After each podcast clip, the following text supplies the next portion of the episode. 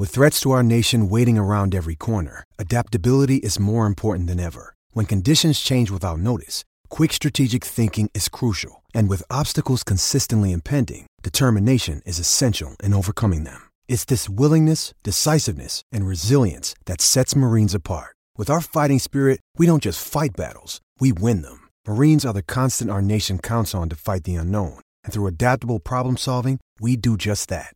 Learn more at marines.com. 630 CHED Inside Sports with Reed Wilkins. Weekdays at 6 on 630 CHED. It's got a text message from one of my best friends who said, Assume you're hosting huge draft party for the show. Yeah, it really is. I've cordoned off my entire basement for the draft party. I found a uh, half consumed bottle of blue Gatorade in the fridge. I have access to snacks, though I didn't bring any downstairs. I could always go and get some, and I've turned the TV on. So that is my draft party tonight. I hope your evening is just as eventful or even more eventful if that's possible. Thanks a lot for tuning in. The NHL Draft Lottery is tonight. It'll start pretty soon. We'll keep you updated. They're going to draw, of course, the three names to determine the top three picks for the NHL entry draft whenever that actually winds up happening. And they do have those placeholder teams in there for the teams who are going to compete in the qualifying round. So that's how we're setting it up. So we'll keep you updated and we'll talk to Sam Cosentino tonight, analyst with the Canadian Hockey League on Sportsnet to let you know about the top prospects. Uh, Alexis Lafreniere is the consensus number one pick for this year's draft. Hey, thanks a lot for tuning in tonight. My name is Reed Wilkins. Inside Sports on Oilers and Eskimos Radio 630 Ched. Thanks for coming along for the ride. Hope you have a great weekend ahead of you. If you would like to get in touch, it is relatively simple to do so on your phone. Call or text 780-496-0063. Get me on Twitter at Reed Wilkins, R-E-I-D W-I-L-K-I-N-S. And you can also email Inside Sports at 630ched.com. Kellen, am I coming through okay there, buddy? Yeah. Okay, I'm just going to I actually got to adjust my setup just slightly so I can see the TV and talk at the same time. Though ah, they're not starting doing the the TV's kind of uh, off to my left and maybe just slightly behind me the way I have things mm-hmm. set up here mm-hmm. in the room. Mm-hmm. I should have uh, adjusted the desk ahead of time. I wasn't really thinking. Gotcha. That's okay. I got the working, uh, working, from home. It's all good. I got the draft lottery on as well here at CHED Control, and uh, they're interviewing a bunch of first responders right now. That it seems like each team has nominated like to be it. on the broadcast. So yeah, obviously I have the I have the sound turned down, but we'll keep everybody updated tonight, and uh, we'll talk about the the hub cities. And man, I mean, you've of course, you're following this story. You can't avoid it. And numbers rising, COVID numbers rising in a lot of areas for the United States. So we have Edmonton and Toronto left as candidates here in Canada. And you know, Edmonton's been been doing all right. The, you know, 38 new in Alberta today, 19 in the Edmonton zone. Edmonton does have 241 active cases, so that number has gone up in June, but it hasn't totally exploded. So you know, and if you look at the the uh, the if you look at the models back when this all started, right? Everybody was saying, "Well, flatten the curve, flatten the curve," and it went up like a big hump, and then it kind of had that long tail on it. So my understanding of that was that cases aren't going to drop to zero for perhaps a long time. There might be kind of a steady lower number of cases for a while, and hopefully that's the situation we're in here in Edmonton area and in Alberta. But of course, as we've seen in, in parts of the United States, it's starting to go back up like a, a second spike or a second hump on a on a camel, if you want to look at it that way. Ontario today, uh, 111 new cases. Uh, they had about 50 new in the greater Toronto area yesterday, and they have a little over 800 active there. So more population there, but Toronto in the in the running as well for this. And uh, you know Nevada and and around Las Vegas getting several hundred of new cases a day. I think they had about 507 yesterday. So it, big decisions here for the NHLs for the NHL. They wanted to make the hub city decision this week, preferably yesterday, but then it fell apart with Vancouver and the province of BC so they're putting that off. So I would expect Monday, maybe Tuesday, that they, will announce the hub cities, and maybe they're both going to be in Canada. It, it it might just make the most sense for it to be Edmonton and and Toronto, just because Canada has so many fewer cases than than most American centers. So obviously something that we're going to keep an eye on. The draft lottery, which uh, for far too long had incredible significance here in Edmonton for the Oilers going back to 2010. Now the lottery was was different, right? The first few years the Oilers had uh, had the first overall pick in 2010. The Oilers finished last and they had almost a 50% chance of getting that first overall pick. You, a, a team that won the draft lottery could only move up four spots. So Edmonton had 25% chance of winning, and then when you factored in uh, all the other teams' chances of winning who are outside of the top four and couldn't move up the first. Edmonton was around 48% to uh, get the number one pick. Edmonton won the draft lottery. That was the Taylor Tyler year. And uh, the Oilers drafted Taylor Hall first overall. Tyler Seguin went second to Boston. That was a, a pick acquired from Toronto. Erik Gudbranson went third to Florida. Ryan Johansen went fourth to Columbus. And Nino Niederreiter out of Switzerland played for the Portland Winterhawks, wound up going fifth overall, and he was taken by the New York Islanders. Next year, Oilers saw another bad season. And uh, once again, they drafted first overall after finishing last. Now, that was the one, and I know them kind of being uh, this is kind of a technicality because the Oilers did pick first overall, but the Oilers did not win the draft lottery that year. The New Jersey Devils won the draft lottery and they moved up four spots to fourth. So the Oilers retained the first overall pick. So under the current rules, if they if they would have had the current rules, New Jersey would have picked first overall, and then they would have drawn a couple other slots, and who knows where Edmonton would have wound up. So the odd thing about this is is that the player New Jersey picked as a result of winning the draft lottery is now an Edmonton Oiler, and that was Adam Larsson, who obviously was traded for Taylor Hall. Nugent Hopkins, first overall to the Oilers. Gabriel Landeskog went second overall to the Colorado Avalanche. Jonathan Huberdeau went to Florida, and the fifth overall pick that year also was an Edmonton Oiler at one point in his career, and that was uh, Ryan Strome. Of course, he only go on to plane here about a year and a third. Then the next year, 2012, well, this time the Oilers didn't finish last, but they did finish second last and they got picked and they left ahead of the Columbus Blue Jackets. And in hindsight, and of course, it's easy to say this in, in hindsight, of all the, the, the four first overall picks the Oilers had, this is the one you look back and say they probably should have traded because, you know, it was there was a lot of differing opinions on who the first overall pick should be that year. Certainly, Yakupov had been an explosive scorer in the Ontario Hockey League. Not everybody was sold on him, but he he was a, a pretty high prospect. But that's the year when you look back and say, what if the Oilers just moved down and got you know one of the defensemen that that was taken, or or even took a chance on another. Heck, Filip Forsberg went 11th. you know, so uh, that that was kind of an unpredictable year. Yakupov went first overall. Columbus took Ryan Murray second. Alex Galchenyuk went third overall to the Canadiens. He's been traded a couple times. Griffin Reinhart, who uh, was briefly an Edmonton Oiler, was taken fourth overall by the New York Islanders, and Morgan Rielly. Who uh, was undressed by Connor McDavid on a goal earlier this season, went to the Toronto Maple Leafs. Then the Oilers didn't pick first overall for a couple years. And then, of course, in 2015, the absolute game changer. And this was now the weighted draft lottery. They they changed the odds and uh, they picked three teams, and the Oilers had finished third last that year, twenty eighth, and they had an eleven and a half percent chance of winning the draft lottery and getting Connor McDavid. And I remember going in to, to work on a Saturday night, and uh, the draft lottery was uh, on Sportsnet.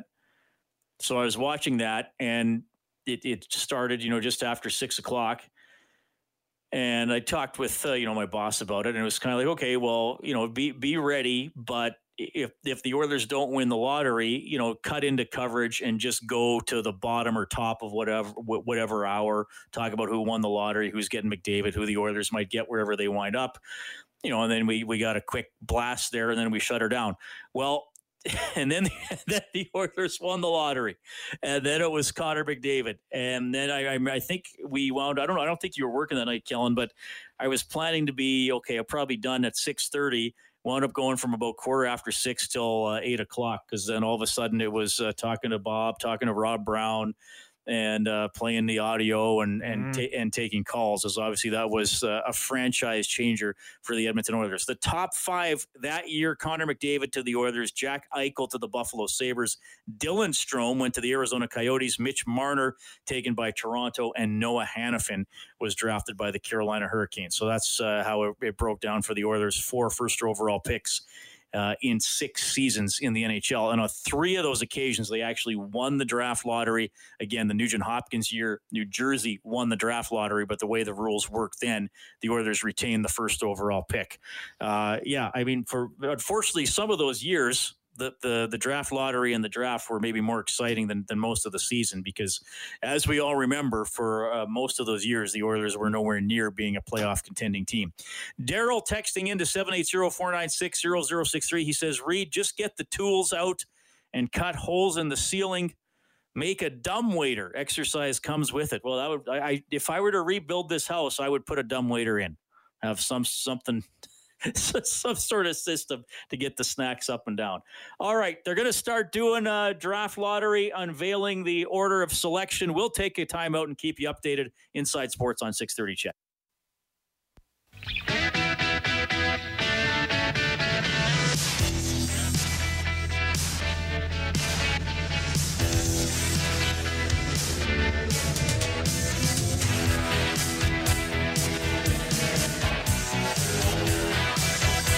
CHED. what it is. Draft lottery always makes me tense. I feel all shaky now.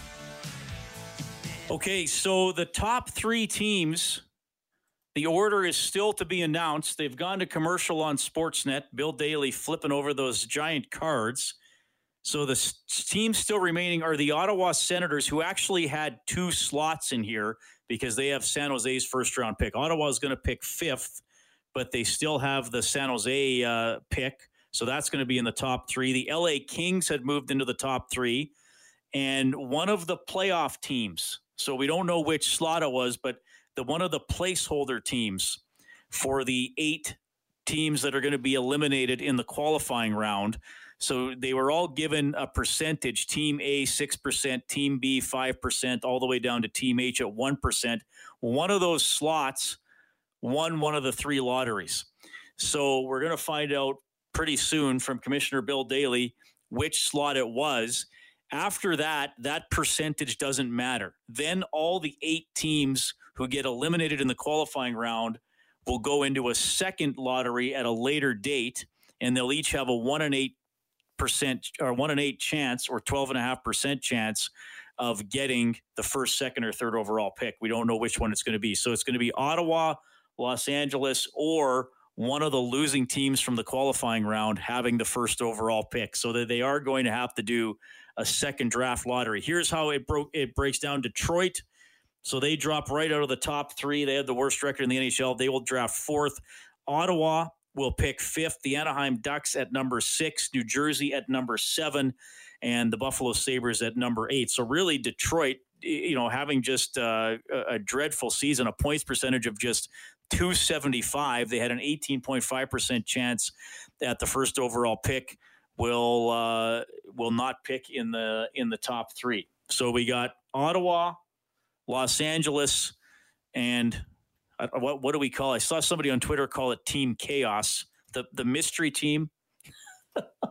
so whatever whatever whatever you want to call it, eventually it'll be a playoff team uh, and one of the teams. That, so here's the thing: as of right now, the Edmonton Oilers have a chance to pick in the top three in the draft.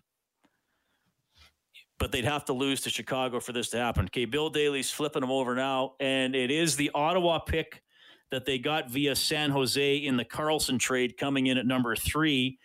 So Ottawa will pick third and fifth in the draft. Somebody just texted in Phoenix gets bounced and will win the lottery. They have the secret weapon. Well, yeah, teams with Taylor Hall on them have uh, Edmonton and New Jersey have been pretty good at moving up in the draft. That's a really good point. Okay, so now Daly's instead of the flipping the number two team, they're just going to go straight to the number one team, and it is the chaos team. My goodness! So one of the lower percentage teams at six percent or less, and maybe he said which one it was, but obviously I can't hear it right now. I'll keep an eye on Twitter, and uh, that puts the Los Angeles Kings second overall. So here's the thing: one of the eight teams that loses in the qualifying round when we get back to playing will select first overall. So you got 16 teams in that bunch right now. Eight are going to be eliminated. Those eight will go into a second lottery.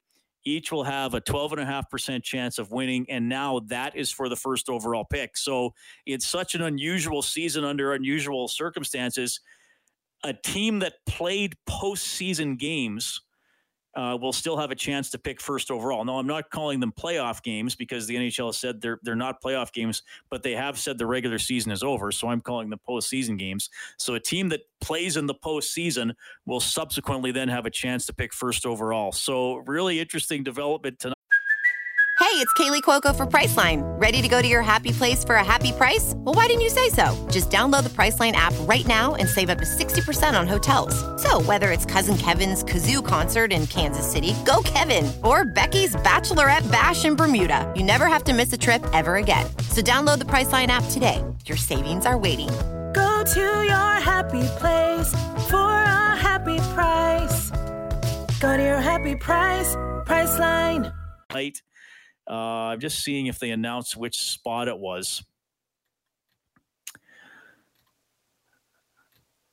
Uh, I, I I don't see the percentages, but anyway, it, it, was one of the it was one of the the the placeholder spots that had a six percent chance or less of, well, I can just give you all the percentages. So qualifier A, 6%, team B, 5%, then three and a half, three, two and a half, two, one and a half, and one. One of those spots won the draft lottery to jump all the way up to number one. So the top eight for the NHL draft, the uh, unknown team, the, the, the boldly going where no team has gone before team. We should call them the Star Trek team.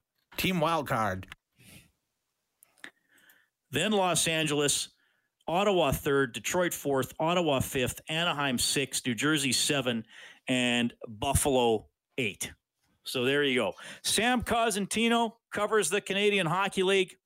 Uh, I was able to tape a chat with him earlier today. He'll give you the lowdown on Alexis Lafreniere, expected to go first overall to whoever Bob Stauffer will chime in a little bit later on tonight. We'll talk about the draft lottery and a little bit more about the ongoing Hub City story. You can reach out 780 496 0063.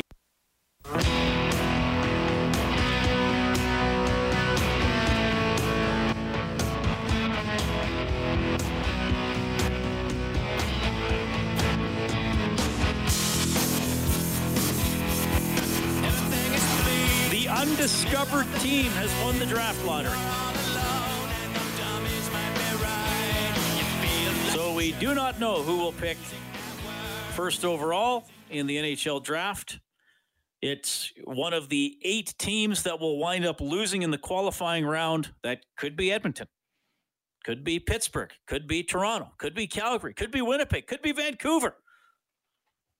Right now, 16 teams possible. Eventually, it will be eight, and they'll hold the second lottery after the qualifying round is completed. So, the undiscovered team, first overall, Los Angeles Kings, second, Ottawa, third. That was actually the pick they got from San Jose. Detroit, fourth, Ottawa, fifth. That's their own slot. They, they originally were second. Anaheim, sixth, New Jersey, seventh, and Buffalo, eighth. So, that is how the draft lottery breaks down. Always drama when they're flipping over those cards. Kellen, have you seen um uh have you seen the actual odds? I don't know if I've seen it yet. I have not. No. I'm just I'm just curious what uh, and and again, if you're watching this at home, maybe you have the TV and the radio on or maybe you've seen it somewhere. Uh, obviously, I have my TV muted, so I, I haven't seen anything about uh, which actual slot it was, but it was it was one of the teams that had a probability of 6% or less to get the first overall pick. So that's uh, that's what came through at a very interesting night for the draft lottery. And some people didn't like this format going in. and uh, sorry, I'm just checking here something. Yeah, they, they, every every team was. Some people didn't like this going in, and, and certainly I've see, already seen some criticism on social media that this is kind of a. I, I don't think the NHL wanted it to turn out this way.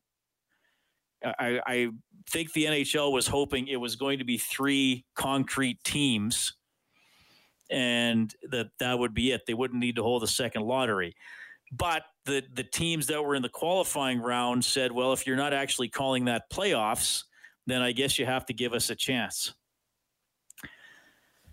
Jamie says, I wonder how many teams might tank, not purposely, but maybe say don't play too hard. As we know, there are teams that didn't have a chance of making the playoffs and got lucky with this pandemic. Now, with the first up for grabs, might be tempting to not play too hard when they realistically know they won't go deep into the playoffs after winning the playing round. That is from Jamie. Yeah, I, I mean, it's, it's, just an unusual situation all around, Jamie. Thanks for texting in. I, I mean, my I've always thought that the players aren't overly worried about it. Someone a couple weeks ago texted and asked me if I thought it was a good idea to have a tournament for the first overall pick, and I said no because you're just not going to get the same level of uh, of commitment from the players playing for something like that when it's more of a long term benefit as opposed to winning the Stanley Cup, which is an immediate benefit if you win the tournament. But uh, Jamie, I just think this whole qualifying round and these playoffs are, are going to be so strange no matter what. I, I, I do think that you're going to have a wider commitment, a wider range of commitment levels than you would in other playoffs. And, look, they're they're pro athletes. They're wired to play. They're all alpha males. You know, they they they've all been playing hockey all their lives at a high level. But I, I'm wondering, once you get into the best of sevens, are we going to see any comebacks from three one down? Are we going to see game, series that are three nothing after three games extended to a game five, or are we going to have teams in the back of their minds thinking, all right, I got two more nights in this hotel, and then I'm back to, to family time. You know, you know, maybe I'm not going to step into every lane to block every shot to to try to keep a very low percentage chance of winning the series alive. But I mean, that's a fair question, Jamie. And there there are a lot of questions surrounding what's going on here, and then we still have one. Who's going to pick first overall? Seven eight zero.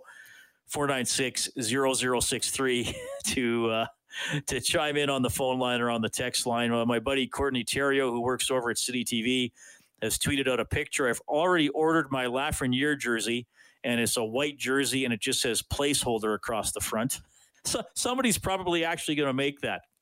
All right, to find out more about uh, the top prospect for this draft and uh, some other stories affecting the Canadian Hockey League, Welcome back to the show, Sportsnet Sam Cosentino. Sam, how are you doing? Yeah, I'm doing great. It's awesome to be back. It's awesome to be talking about something concrete, unless, of course, one of the eight teams sneaks into the top three. Yeah, it's uh, an unusual format, obviously, to, to say the least, in unusual times. And I guess we're usually we would do an interview like this about a week or two earlier because we'd actually be talking about draft prospects. And I remember a couple of years ago, you said, "Man, if the Oilers get Yamamoto, where they were picking," but instead we're we're just still talking about uh, about the draft lottery. Hope you know. I just hope everybody's keeping well. First of all, that's kind of been my first question for a lot of people. Uh, how have you been riding it out through all this uncertainty? Yeah, from a health perspective, we're doing well. Thanks. The family's been good. The kids really haven't gone anywhere other than uh, than outside, and uh, you know we've kept it within our, our tight bubble. Um, and and maybe the best thing about what's happened so far is, you know, we've had a tremendous amount of, of family time in a, a year, uh, part of the year where I'm typically gone. So, um, you know, the challenging part on the flip side of that was all the homeschooling, but now that's over. So hip hip hooray, let's get after it. okay, well let's let's dive right in. Uh, Alexis Lafreniere, top prospect. I know you've talked to him. A lot of us have, have seen him play, uh, certainly representing Canada. Give us the lowdown here. Give us the scouting report on why he's the number one. Well, there's so many different elements to his game, and you know what? You're you're really lucky there that when you uh, sit in Edmonton, you, you watch Leon Draisaitl and you watch Connor McDavid, and you know right away with Connor, uh, the ability to handle the puck and play at such a, a high pace, and, and with that agility, automatically jumps out at you. You see Nathan MacKinnon a lot. The blazing speed jumps out at you. You see Patrick Kane over there in that conference, so you get an idea of what it's like to have those kind of hands.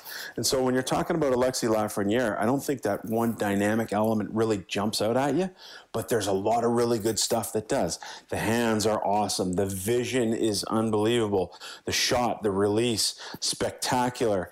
You know, skating, not an issue whatsoever. And I think the one thing that he brings to the table that few highly skilled guys bring to the table is the fact that he has some physicality to him as well. And I think that really came to the fore this year as something that he was, uh, you know, intent on making a bigger part of his game. And I think it really worked out well for him. And you're looking at a guy 6'1", 190, 95 pounds. I mean, kind of the perfect hockey body. Um, but he really does everything well. There are no weaknesses in this young man's game. And so you're looking at the total player as opposed to that one dynamic element. And I think that's what makes him so special. All right. So every draft year kind of takes on its personality, right? I remember the year Leon was drafted, there was the Fantastic Four. Clearly, other years, you know, there's there's a clear number one, and, and maybe you kind of wind up grouping players. Is there in, in your mind a clear number two, or is it is it a large group of guys, two through whatever? How do you see it after number one? Well, it's interesting because I, I, don't think number two is as clear as maybe it was uh, defined earlier in the year with uh, Quinton Byfield of Sudbury, a 6'4", 215 pound center that, that plays in Sudbury, and then you've got Tim Stützle who's playing with Mannheim, uh, Mannheim in, in Germany last year, and really put up some some excellent numbers for a youngster playing in a men's league. So I think it's going to be between those two. Um, I do think that might be somewhat team dependent. You know, if you're if you're looking for that centerman who's a sure thing, then then Byfield's the way you're going to go. But if you're looking for a guy who's played wing most of the year, who you might project as a center, and the fact that Stützle did that at the World Juniors, then that's the direction you might go. So uh, it's going to be really fun to watch that when we get to that point. But I don't think there's a clear cut number two. I believe both of those players are in the running for that. Sam Cosentino from Sportsnet joining us on Inside Sports. Let's let's just talk a little bit about junior hockey. Of course, we didn't get to see the end of this season. WHL Commissioner Ron Robison was on with Bob Stauffer on Oilers Now earlier this week and said they can't play without fans. They want to be back October 2nd for the WHL, and I think preferably they, they'd like to get to 50% capacity if they could. I mean, man, you like you you cover the Canadian Hockey League. Just tell us how you you see it trying to move forward here, and um, I'll, I'll, I won't just ask you any concerns. I'll ask you reasons for optimism as well, because we're talking so much about concerns these days. But I'll let you come at it from either side. Well, you, you hope that they can weather the storm, and, it, and it's been devastating. There's no doubt about it. I mean, you talk about the, the settlement of the lawsuit, you talk about another lawsuit being launched, one that's currently ongoing, and then, of course, you had the COVID 19 pandemic. And even the, the, the small amount of games for some of the markets across the Canadian Hockey League where they might have missed their home games, or at the very least, uh, two playoff games on top of that, that's significant. Um, and now you're looking at uh, a delayed start to the season, and who knows, it, it, might even take us longer than October, although things out west seem to be a little bit more calm than, than where I'm located out here in Ontario and, and further to, to the east uh, in Quebec. So, um, you know, if you can get through this, I think as a league, then uh, I do believe that, uh, you know, you can kind of get through anything. But um, I can't help but think at some point there's going to be some collateral damage from all of this. Um, you know, in the meantime, um, there's a lot of good that comes with it too, and I, and I think people can't forget about all the good that happens uh, with the Canadian Hockey League in in its uh, 60 towns. Um, there's a lot of good that comes of it, and, and unfortunately, we haven't focused on much of that lately. Yeah, for sure. Well, I got to ask you about something else here the CHL is dealing with. They put out a statement today uh, about a, a, class action suit and just some allegations of uh, you know hazing and abuse and and things like that. you know, unfortunately, you, you, hear stories like this in, in junior hockey sometimes. Uh, clearly, the leagues and the teams don't want that type of environment.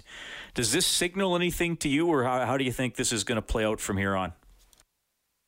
Well, I think really it's it's a reiteration of all the programs that have been put in place over the last 10, 15, 20 years. I mean, um, what happened 20 years ago isn't what happens now. And that's not to excuse what happened, and it's not to take the voice away of those that felt they were wrong 20 years ago. But just like everything, um, the Canadian Hockey League has evolved. And it realized, even going back uh, to the Akim Aliu incident and moving forward from there, some big steps were taken at that point. You know, some more steps needed to be taken and have been since that time. And just because uh, the, the, the Canadian Hockey League as a whole is in a pretty good place right now in terms of its policies, its player support, the player experience, it doesn't mean that there's not room to evolve either. So it's, it's an ongoing dialogue. It's a fluid sort of thing. Um, you know, you hate to see these things happen, but obviously, when someone feels wrong, we live in a, in a, in a democratic uh, country, and and uh, and that allows us to challenge uh, those things. So, you know, the interesting part about all this is uh, you know, you kind of just come off a one lawsuit and then a, another one gets going, and we'll we'll see where it goes from there. Um, but at the end of the day, uh, the game today and the support today and the player experience today is way so so much different than than some of the players that are um, you know with that have brought forth this suit. Well, Sam, thanks for checking in. Of course, uh, once we get playing, we'll see how everything uh, plays out here, and eventually we're going to have an NHL draft as well. So thanks for checking in on some of the top prospects and these other storylines. All the best, buddy. We'll see you down the road. Okay, I really appreciate it, Reed. Uh, I wish all the listeners, um, you know, staying happy and staying safe, and hopefully we get to watch some hockey. There we go. Sam Cosentino from Sportsnet. Uh, an overview of what makes Alexis Lafreniere the consensus number one pick to whatever team is going to get that first overall pick. So I guess this is the first time the NHL has held the draft lottery, and we don't know who is picking first overall. so the the twists and turns continue for this NHL season. Back after the break, Inside Sports on CHED.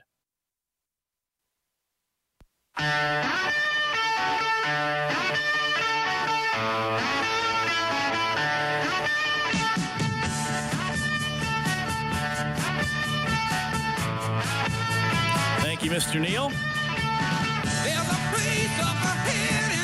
Gary says, OMG, Reed. How are we supposed to understand this draft? That is Gary in Cold Lake. Well, Gary, it's it's actually more clear now than it was an hour ago. They've set the order for the top eight. They just don't know who the first overall team will be. It'll be one of the teams that loses in the qualifying round. There will be eight such teams.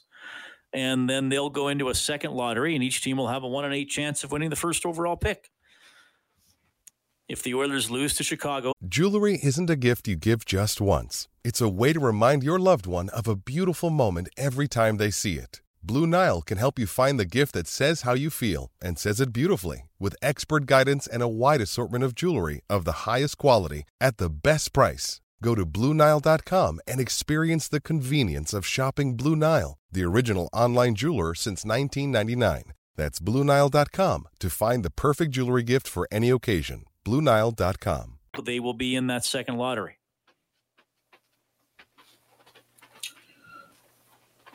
Uh, yeah, you can text 780-496-0063. Tony, if you, uh, Tony, I I don't know if you missed a punctuation or left out a word. I'm not sure what you're saying. So if you want to text me back, uh, maybe I'm just a little dumb tonight. But uh, I think I'm not. I'm not quite sure what you're saying. So text me back if you got a second there, Tony. Seven eight zero four nine six zero zero six three. All right. So there we have it. Uh, the the undiscovered team: Los Angeles, Ottawa, the top three. Then Detroit, Ottawa, Anaheim, New Jersey, and Buffalo. Ottawa had two picks there because they also have San Jose's first round selection. So that's a big storyline. Hub cities: L.A., Las Vegas, Chicago, Edmonton, and Toronto the remaining candidates to be hub cities. Likely early next week, we'll get a decision there. Elliotte Friedman on Oilers Now with Bob Stauffer says there are still issues with the Edmonton and Toronto bids. One of the things here is, you know, the, the accommodations. Um, you know, I, I know the issue with Toronto's bid was the bubble. They were yep. concerned in downtown Toronto they wouldn't be able to keep it airtight. Like they were worried that uh, they were going to be in a situation where they couldn't, in the density of downtown Toronto, they weren't going to be able to keep it airtight, and now Toronto's changed their bid. Uh, I, I, do think that in Edmonton, the accommodations have been an issue, and I know some people scream bloody murder about it, but think about it. Like, you could be there, depending on where the Stanley Cup finals are played, for, you know, two, two, two months straight, two plus, maybe seven or eight weeks I don't blame people if they're saying, like, you know, if I'm going to have to be somewhere for seven or eight weeks, particularly if it's without my family, I want it to be in the nicest possible accommodation. But I have no desire to make fun of or, or kick up on Edmonton. It's, it's not, that does not interest me in the least. All right, so that's Elliotte Friedman, who has uh, who tweeted out a few minutes ago and had someone texting in saying, "Reed, what happens if the, if the playoffs don't get finished?" So here's what Elliotte Friedman says: if for whatever reason the play in cannot be completed, the remaining bottom eight teams will have a one and eight shot at the top selection. So that would not be the Oilers in that situation. So if if we as if we move through July here and the NHL says this isn't going to work and they scrap the season, the remaining eight teams that uh, were, were the worst eight teams are going to have a one and eight shot at the top pick, and that would not include the Oilers because obviously they were what ninth overall in points and twelfth overall in, in points percentage. I hope this is making sense tonight. I, I really do, uh, because uh, math on the radio is not always the best. Is not always the best thing. Uh, somebody just wrote in describing the NHL draft lottery. It sounds like you're describing the basketball playoffs. Well, that's a whole, a whole other story. But there there is clarity tonight, but not in not complete clarity. And and and as I said, there there is a contingency that if they don't even finish the season, so the only way the Oilers could get the first overall pick is to lose to Chicago and then win the second draft lottery. If the if they beat Chicago, they can't get it, and if the season is not completed, they can't get it. So I'm assuming the large majority, if not all of you, are Oilers fans. So that's what you have to know for the Oilers. The undiscovered team won the draft lottery. LA second, Ottawa third. 780-496-0063 to call in or text. Okay, think we got that under control, Kellen? I don't know. I it's clearer to me than it was last night, actually. So thank you very much for explaining. Well, right, because least. now, yeah, we've ne- we've even though there's still uh, yeah. a bunch of possibilities, they there are fewer possibilities than there were before this all started. Absolutely, yeah. So I, I think I'm going to keep calling it the undiscovered team. I like that. That'll be our little thing here in Inside Sports for the 14 people who listen. All right. Bob Stauffer will check in after the seven o'clock news. We'll talk about the draft lottery and uh, we'll touch on the Hub City drama as well. And between 7:30 and 8 tonight, the CEO and commissioner of the Canadian Elite Basketball League, that's the league that your Edmonton Stingers play in. They had a pretty good first season, but now like the pandemic, they are grossly affected and they're going to try to do a tournament in Ontario, so he'll fill us in on that. Back after the news. Thanks for listening tonight. 630 CHED Inside Sports with Reed Wilkins. Weekdays at 6 on 630 CHED.